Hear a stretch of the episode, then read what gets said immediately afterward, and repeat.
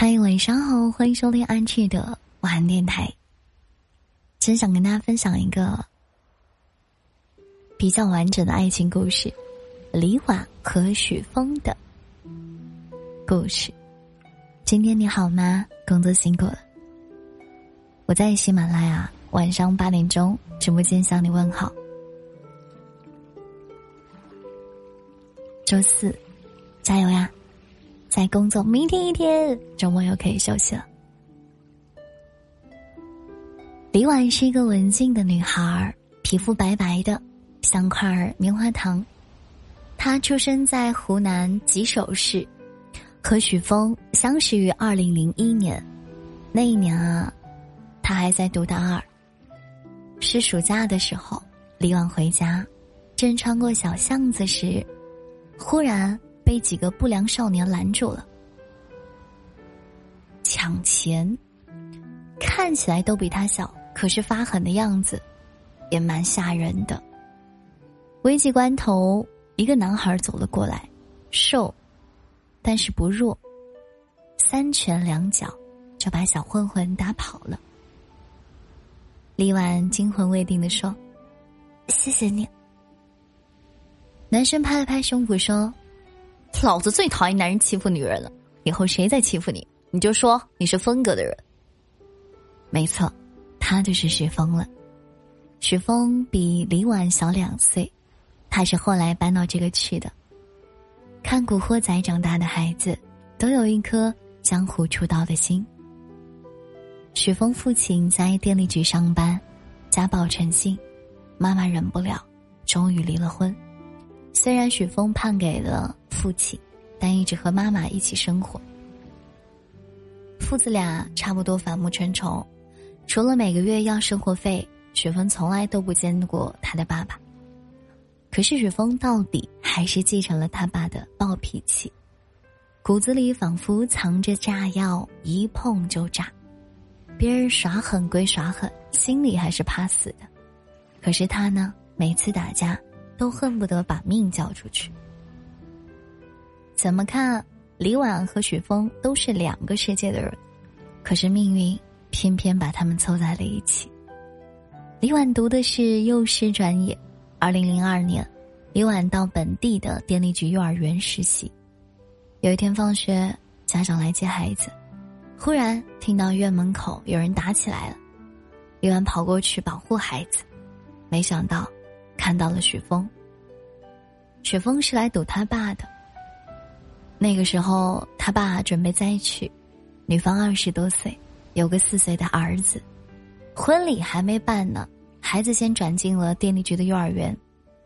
每一天，他爸都开车来接孩子放学。好多人都说这个孩子是他爸爸的私生子。许峰算了算，如果真是，那他爸。早就在外面有家了。那天他一直都在外面等，看见他爸的时候，当时就炸了。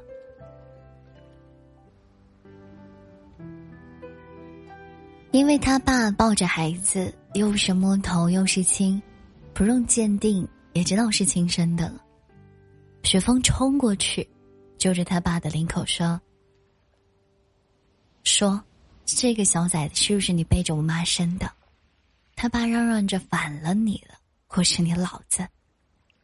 周围都是看热闹的人，只有李婉跑过去拉住了许峰。按传统小说的发展，男主应该立马被女主的勇敢善良所感动，可是现实不是，许峰已经杀红眼了，他根本没有看清是谁在拉自己。反手给李婉了一个肘击。李婉两眼一黑，只感到两股热流从鼻子喷出去。李婉的鼻梁骨被打断了。医生说，还好缝对的比较整齐，不用手术。医药费是许峰他爸出的，他妈妈过来道的歉。许峰也想来的，李婉父母不让。许峰在短信上对李婉说：“其实我最疼打女人的人。”李婉回：“我知道啊，你说过，我是你风格的人。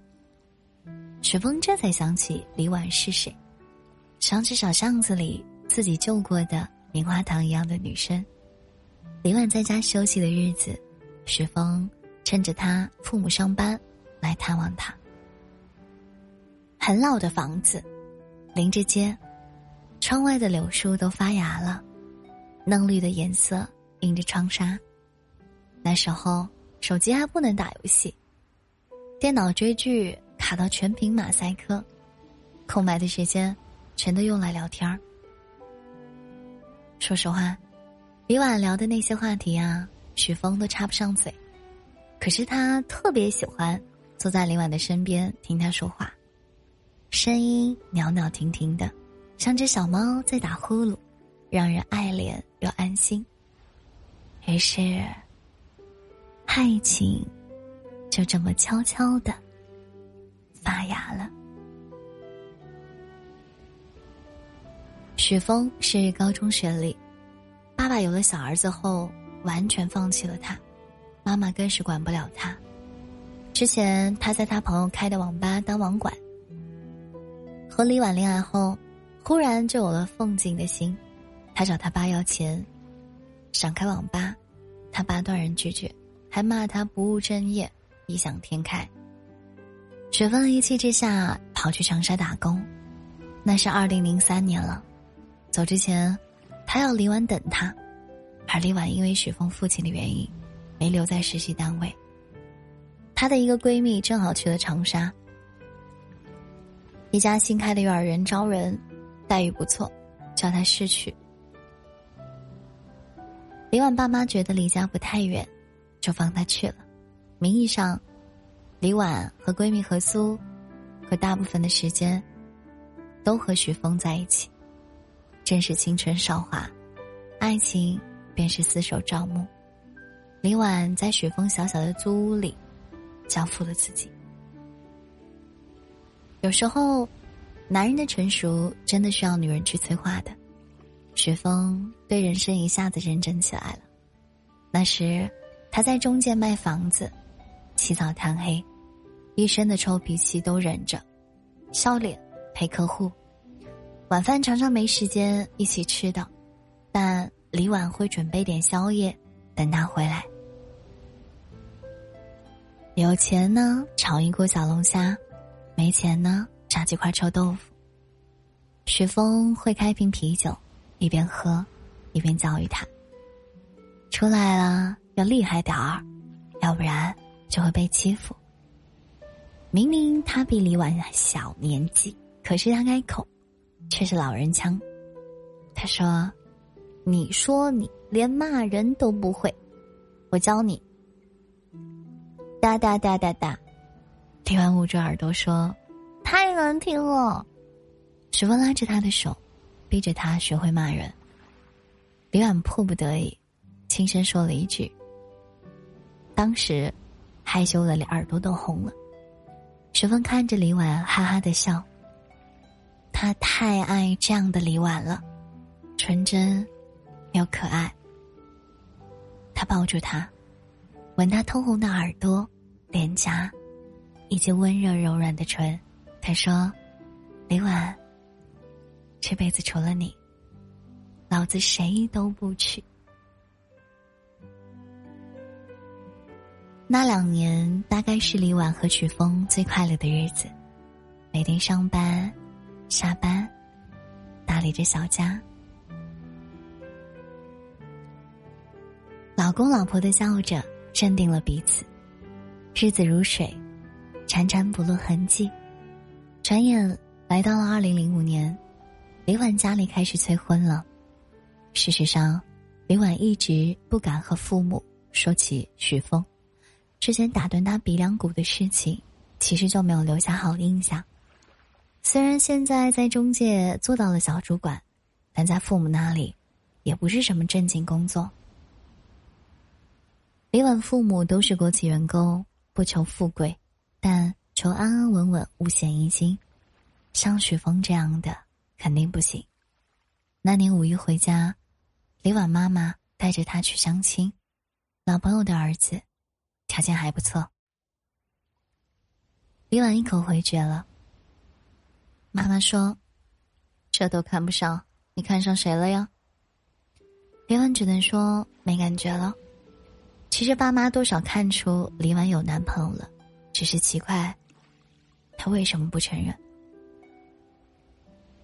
所以李婉回长沙之后，妈妈就悄悄的找了过去，把李婉和许峰堵了个正着。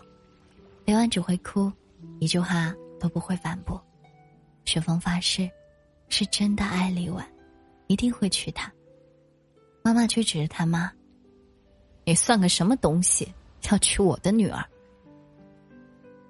李婉就这么被拦回了家，许峰急了，追上去，想让妈妈上门去提亲。可是他的妈妈，一向是个怕事儿的人，反倒说他。算了，你自己不务正业这么多年，人家怎么可能把女儿嫁给你？要是我，我也不同意。我哪还有脸去提亲哟？而李婉这边，所有亲戚轮番上阵，有好言相劝的，让他清醒一点的，恋爱随便可以谈，但是结婚不行，那是祸害自己的下半辈子。也有严厉教育的，骂他不知廉耻，和地痞流氓搞在了一起。从小听话的李婉，哪见过这样的真实？心里的压力，真的是大到可怕。有时，他真想一走了之，跟着徐峰再也不回来了。可是妈妈以死相逼，而这个时候，一向疼爱他的爸爸也病倒了。李婉是家里的独生女，她没有办法留下他们不管。她给许峰发短信说：“对不起。”许峰看见那三个字，撕心裂肺的痛。可是，他不想为难他了。他知道，李婉的性子弱，再逼他，就是伤害他。他回复：“我懂，但是你记着我说的话，老子不会娶别人。”李婉抱着手机痛哭流涕。他不是不爱许峰啊，只是不知道要如何顶着所有人的反对爱下去。二零零六年，李婉终于是嫁给了一个家里人全都满意的男人。他叫董斌，在事业单位上班，刚刚二十七岁，就做了小干部。婆婆和朋友介绍李婉的时候，是这样说的：“我家媳妇儿是学幼教的，将来带孙子啊，不用愁了。”李婉也说不上来哪里觉得不对，就是感觉自己的全部价值都在这一句话里了。新婚之夜，董斌喝得醉醺醺的。第二天早上起来，才想起床单上没烙红。他说：“我不是告诉过你吗？我之前有个男朋友。”董斌说了四个字：“不知廉耻。”洗漱的时候，李婉一个人坐在马桶上哭了。董斌人前对李婉还是蛮好的，但没人的时候。便是一副淡漠的面孔。每天下班回来，说不上几句话。李婉好孤独啊。虽然董斌没说什么了，但李婉感觉到他心里的鄙视。他躺在床上，像躺在一间牢房。他想问问那些当初圈自己的亲戚们，这。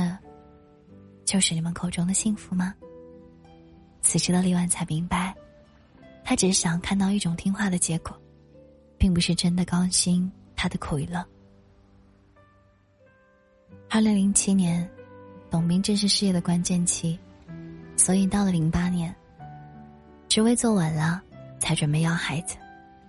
可是整整一年，李婉的肚子都没有动静。第二天。婆婆抽空催着他们去看看。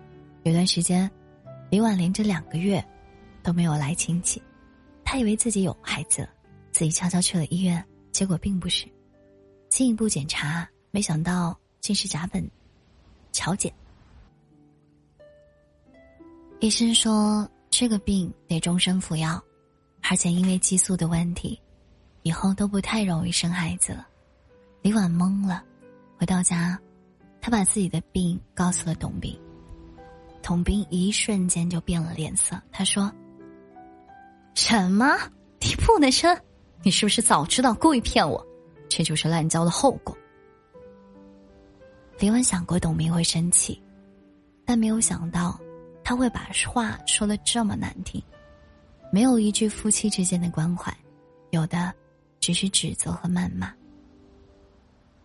李婉心里是真的痛，可是眼睛里没有一滴眼泪。他问：“你娶我，就是为了生孩子吗？”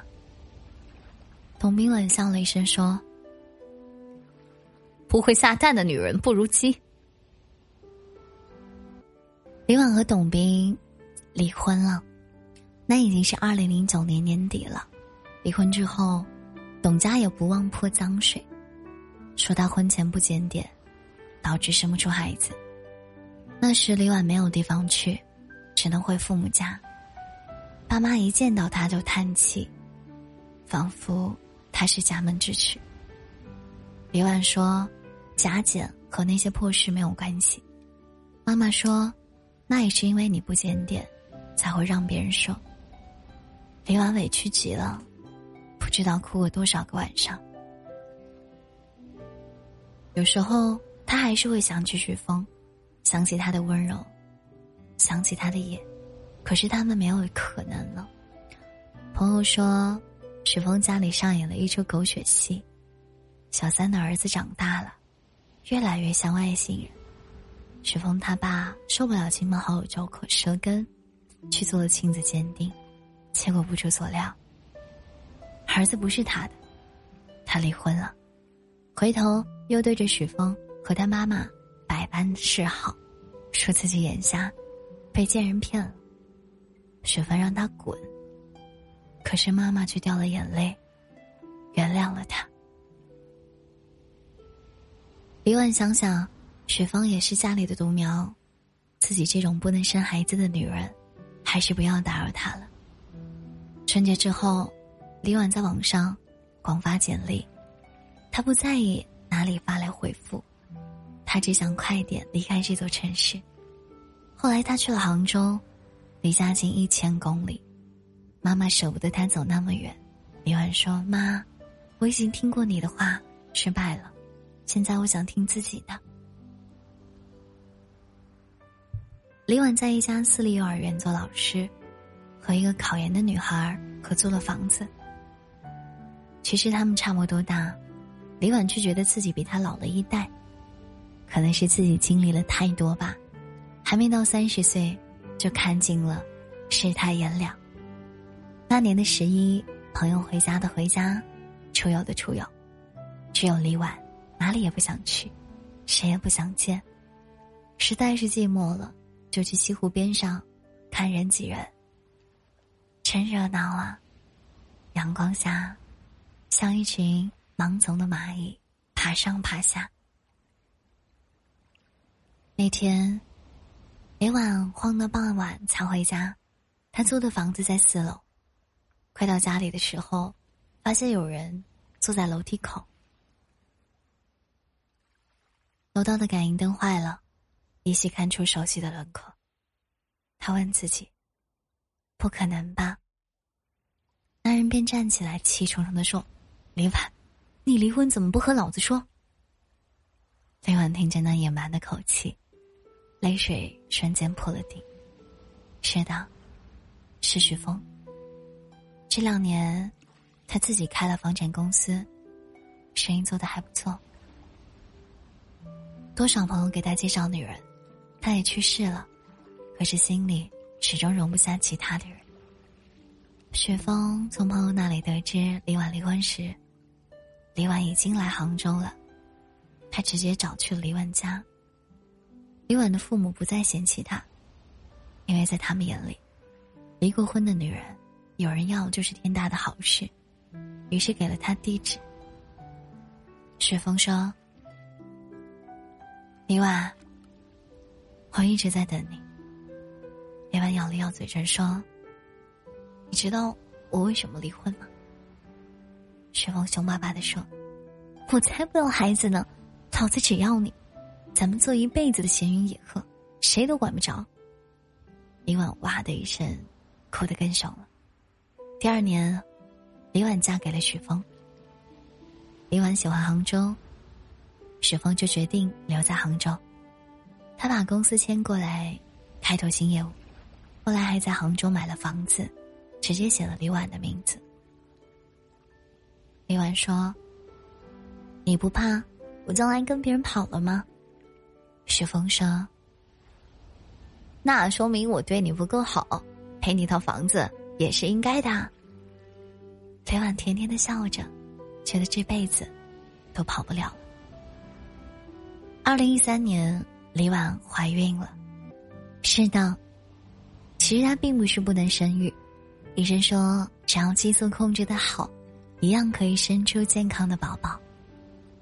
二零一四年，他们的小公主出生了，雪峰激动的手舞足蹈，他抱着孩子给李婉看，反反复复的念叨着：“老子当爹了。”好在当爹了。二零一六年，雪峰投资失败，李婉把房子卖了。一家三口住在租来的房子里，但李婉仍然觉得幸福，很踏实。二零一七年，李婉的父亲去世。二零一九年，婆婆查出心脏病，李婉接来杭州照顾。二零二零年，家里的小公主终于上学了。雪峰的公司也终于度过了难关。